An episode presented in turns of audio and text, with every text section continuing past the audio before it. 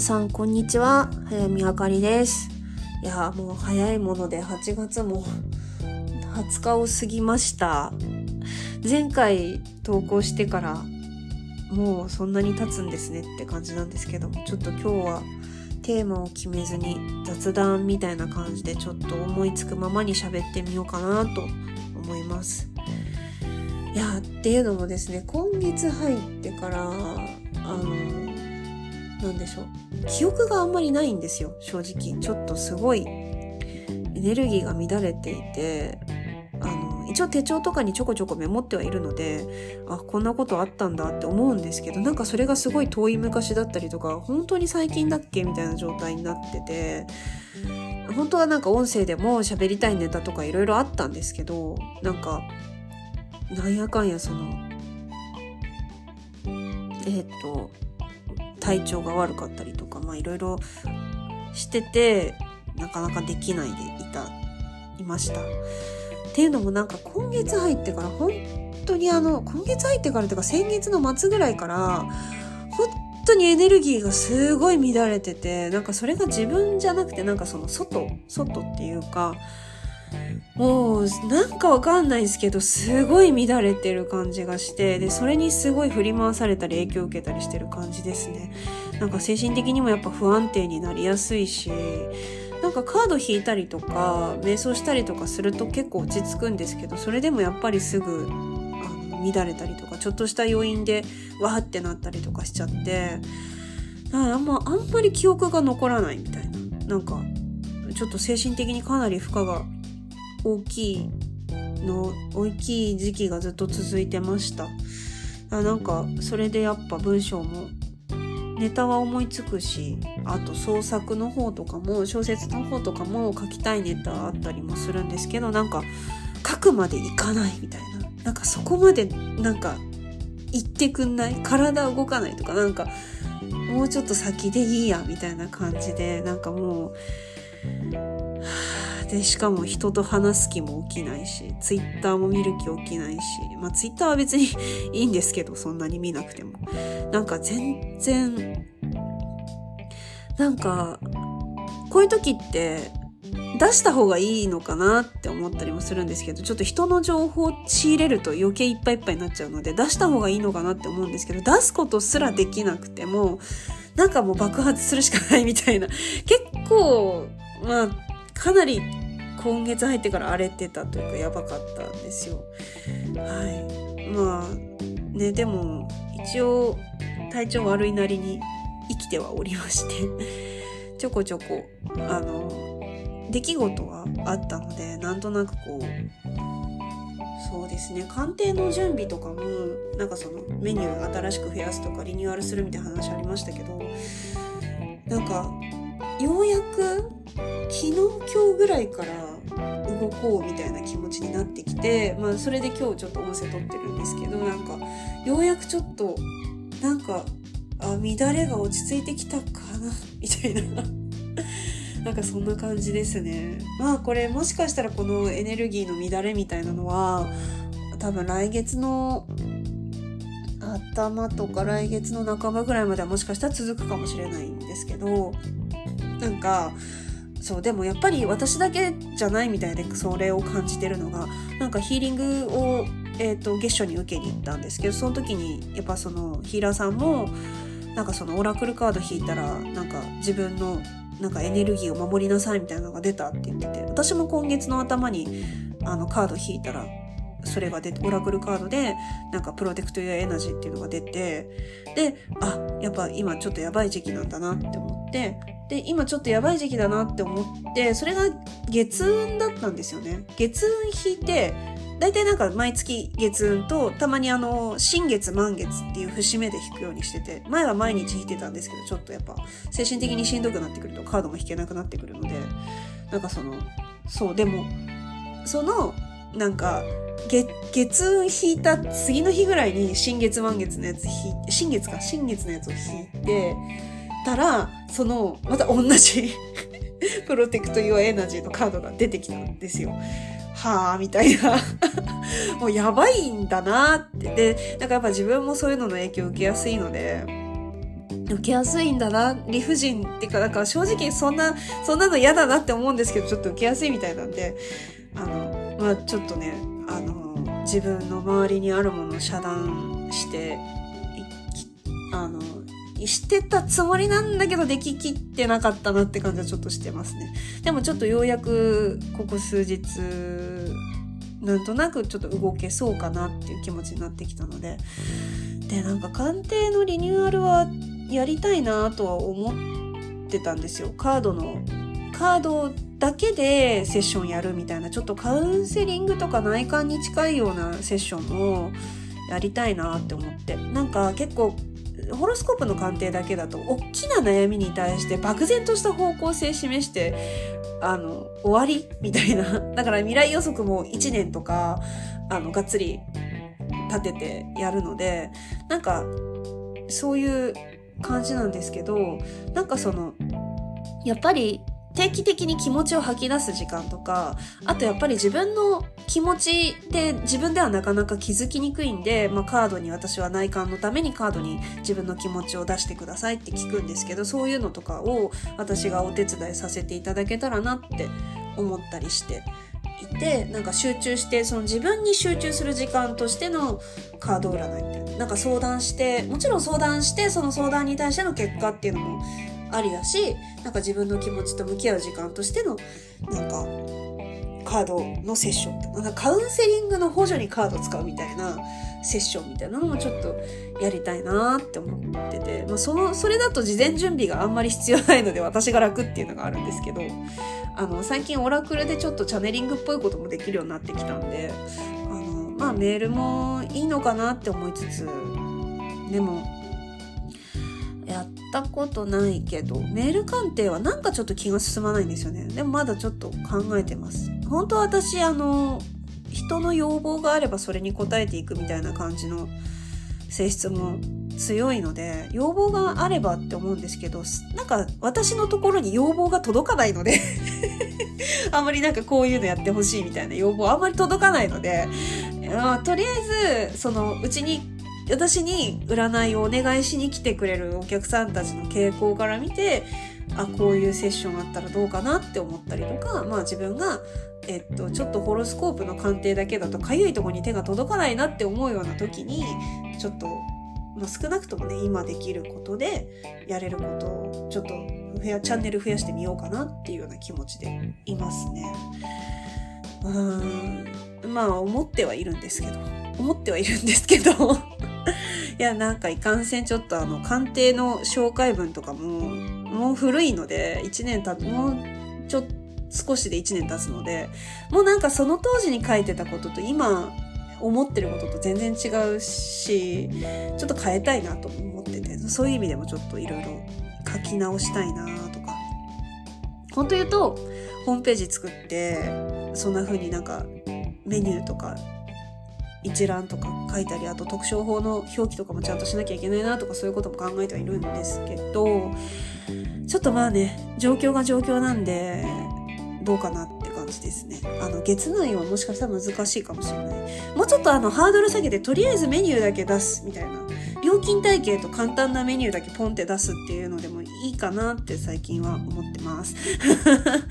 まあでもちょっとずつまたあの、時間とって。でもなんとなくその月内はもしかしたら無理かもしれないですね。内省してた時にまあお腹の方からなんかそういう鑑定とかじゃなくてなんかそのそういう一個のいわゆる表面的なことじゃなくてもっともっと深いレベルで自分の気持ちを整理したいっていう感覚がすごい上がってきたんですよ。だからまあそっち優先かなって感じですね。別に今、すごい、あの、なんだろう、問題なわけじゃないし、で、別に正式にメニュー化してなくても、大体あの、時間相場そんなもん、えっ、ー、と、時間相場1時間6000円っていう単位があるので、今、うちの。鑑定はそれぐらいの単位でやってるので、まあ大体それぐらいの金額で、まあ1時間2時間ぐらい、ちょっとカードで、カードとホロスコープで両方見てほしいとか、まあカード多めに見てほしいとか、まあカードだけで見てほしいとか、まあそういう要望があれば全然受けたまわれるので、そういうのはまあ、今のうちからでも全然予約していただいて大丈夫です。し、まあ1年の未来予測立ててたとしても、なんか最近すごい気になってる事柄があってとか、なんかあと、なんか自分の気持ちがよくわかんないんでとか、まあ、あとはあれですかね、単純にあの、なんかあの、いろんな弾き方できるんですけど、そのいろんな弾き方できるっつってもカードのこと知らなかったらわかんないから、あの、あれですよね。でもなんかその、そうだな、まあ、現状の客観視みたいなこととかもすごいカードは得意なので、なんかその、なんか、カード中心に見てほしいとかっていうのはなんとなくこう、えっと、全然今からでも言われたらやりますって感じですかね。あの、だから、あんまりね、あのー、言われないのはなんでかなって思うんですけど、あの、なんだろう、こういうのやってほしいですみたいな要望とか、なんか、えー、っと、届いたら嬉しいな やるかどうかわからんけど、みたいなね、感じですね。あ、でも、普通にあの、鑑定の、こういう風にしてほしいみたいな要望に関してはすごいあの、柔軟に答えようと思ってるので、あの、全然今からでもあの全然メニューとかに書いてなくても出し、あの、き送送送るというかフォームからでも、まあ、もし個人的な連絡チャンネルがある人はそっちから連絡してもらっても全然 OK って感じですかね。まあ、Twitter の DM とかでも。そんな感じですね。そう。だからまあ、月初、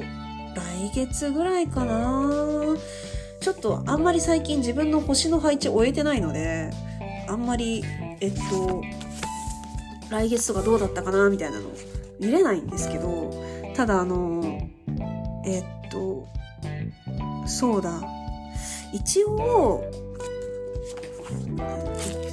時期的にはでも、8月は本当にダメだな。毎年6、7、8はしんどい。うん、でもなんか、うん、やるとしても、うーん、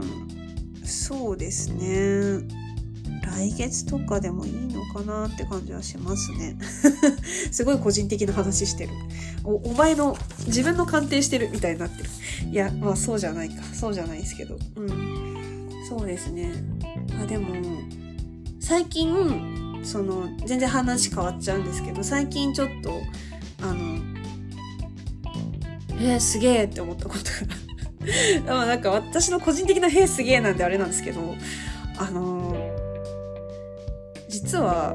1週間くらい前かな？にめちゃくちゃあもっと前だ。1週間10日前ぐらいにあのすっ転んだんですよ。家の前で。盛大に。であの両膝スリム両膝はねあのデニムだったんで打撲で済んだんですけどあので右手もなんとかこうついたんで、手のひらつけたんで、ちょっと手すりむいただけで済んだんですけど、ちょっと左手が、あの、物持ってたので、受け身取れなくて、すごい勢いですりむいたんですよね。ズシャーつって左肘の外側がめっちゃすりむいて、うわ、こんな怪我したの小学生の自転車で転んだ時以来ではぐらいやばい怪我をして、やばいっつってもそんな、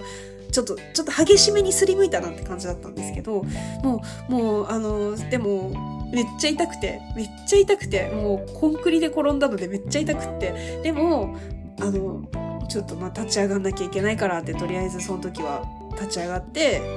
家で、あの、ちょっと軽く応急処置をしてってしてたんですけど、あの、でっかい絆創膏を最初貼ってたんですよね。でも、なんか、すごいなんかガーゼちゃんとしてる絆創膏なのにめちゃくちゃ漏れてくるし、痛いし、みたいな。全然血止まらんみたいになっちゃって。これはなんか、まずいなって思った時に、そういえば、あの、傷って、湿潤療法っていう、なんかその、消毒して、あの、絆創膏貼って治すんじゃなくて、なんか、あの、乾かさないで、保湿して治すみたいな、そうすると綺麗に治るみたいな治し方が今、はや、あるんですよ。で、そういえば湿潤療法っていうのが、なんか、あったなっていうことを思い出して、なんか、家にあるもので簡単にやろうと思ったら、なんか、オイルとサランラップとかでできるんですけど、ちょっとそれだと雑菌入りそうで怖いなって思って、で、なんか調べてみたら、湿潤療法ができる絆創膏があるって書いてあって、えマジか？って。もう全然知らなくて。なんか、えっと、キズパワーパッドっていう、なんかその、ババンドエイドの系列っていうかシリーズで出てるやつがあって、それが、なんかでも松清のプライベートブランド商品とかでも出てたんですけど、なんか2000、調べたらもう2005年ぐらいから出てるって知って、え、マジか？全然知らんかったと思って、で、まあその湿潤療法で、肘に貼るちょっと伸縮性が高いやつ売ってたんで、ちょっと高いんですけど、それがまた値段が結構するんですけど、でも、いや、貼って、貼ろうって思って、あの、買ってきて貼って、で、まだちょっと治りかけで、まだ塞がりきってはないんですけど、いや、すごいです。すごいですっていうか、いや、なんかもう、その、湿潤療法詳しくは調べてもらったらいいかなって思うんですけど、あの、まず、あの、痛くないし、痒くないんですよ。あの、保湿して空気に一切触れないようにしちゃうから、あの、で、そのままお風呂にも入れるし、まあ、2、3日に1回とか張り替えなきゃいけないんですけど、なんか、痛くないんですよね。で、なんかその傷が治療中要はその傷口から出てくる液体を使って治療するのでその傷口から出てくる液体が出てくるとその表面がぷくって白く膨れるんですよ。それがなくなるそれが治療中のサインでそれがどんどんどんどんちっちゃくなっていって最終的にはなくなるともう皮膚が綺麗にできてますよっていうサインなんですけどでもね結構やっぱり綺麗に皮膚って治っていくんですよね。いやすごいなと思って。なんか今までその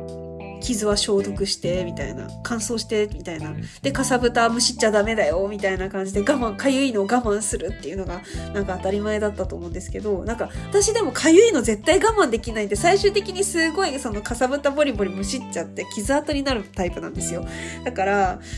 いや、これすごいいいな、みたいな。書かないし、綺麗に治るし、いいな、みたいな感じで、いや、ちょっと、湿潤療法が市販品でこんな手軽にできるんだと思って、なんか結構皮膚科が専売してるちゃんとしたやつじゃないとできないのかなって思ってたらドラッグストアでいけるんだっていうのは結構今回発見でしたね。まあすごい怪我しましたけど、めっちゃ痛かったし、なんならちょっとあの筋肉線切れたのか、あの筋肉痛みたいになっちゃって腕とかがあの受け身取った時に体支える、支えるのに負荷かかって、あの、で、ちょっとなんか打撲もかなり青くなったりとかしてたんですけど、まあでも、け、怪我の巧妙っていうのが、使い方あってんのかなでも、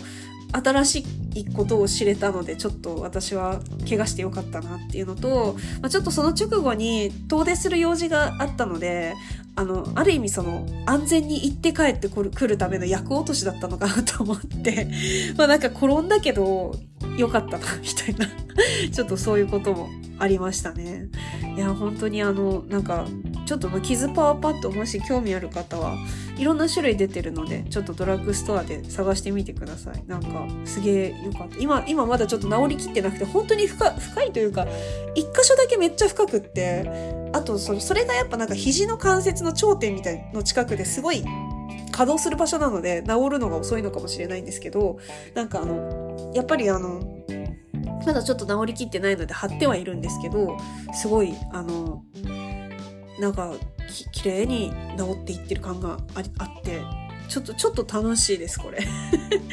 あの、痛くないのが一番嬉しいですね、やっぱ。あの、絆創膏だと薄くって汁漏れてきちゃうし、で、ちょっと擦れるとやっぱ痛かったりするんですけど、これはなんかあんまりその、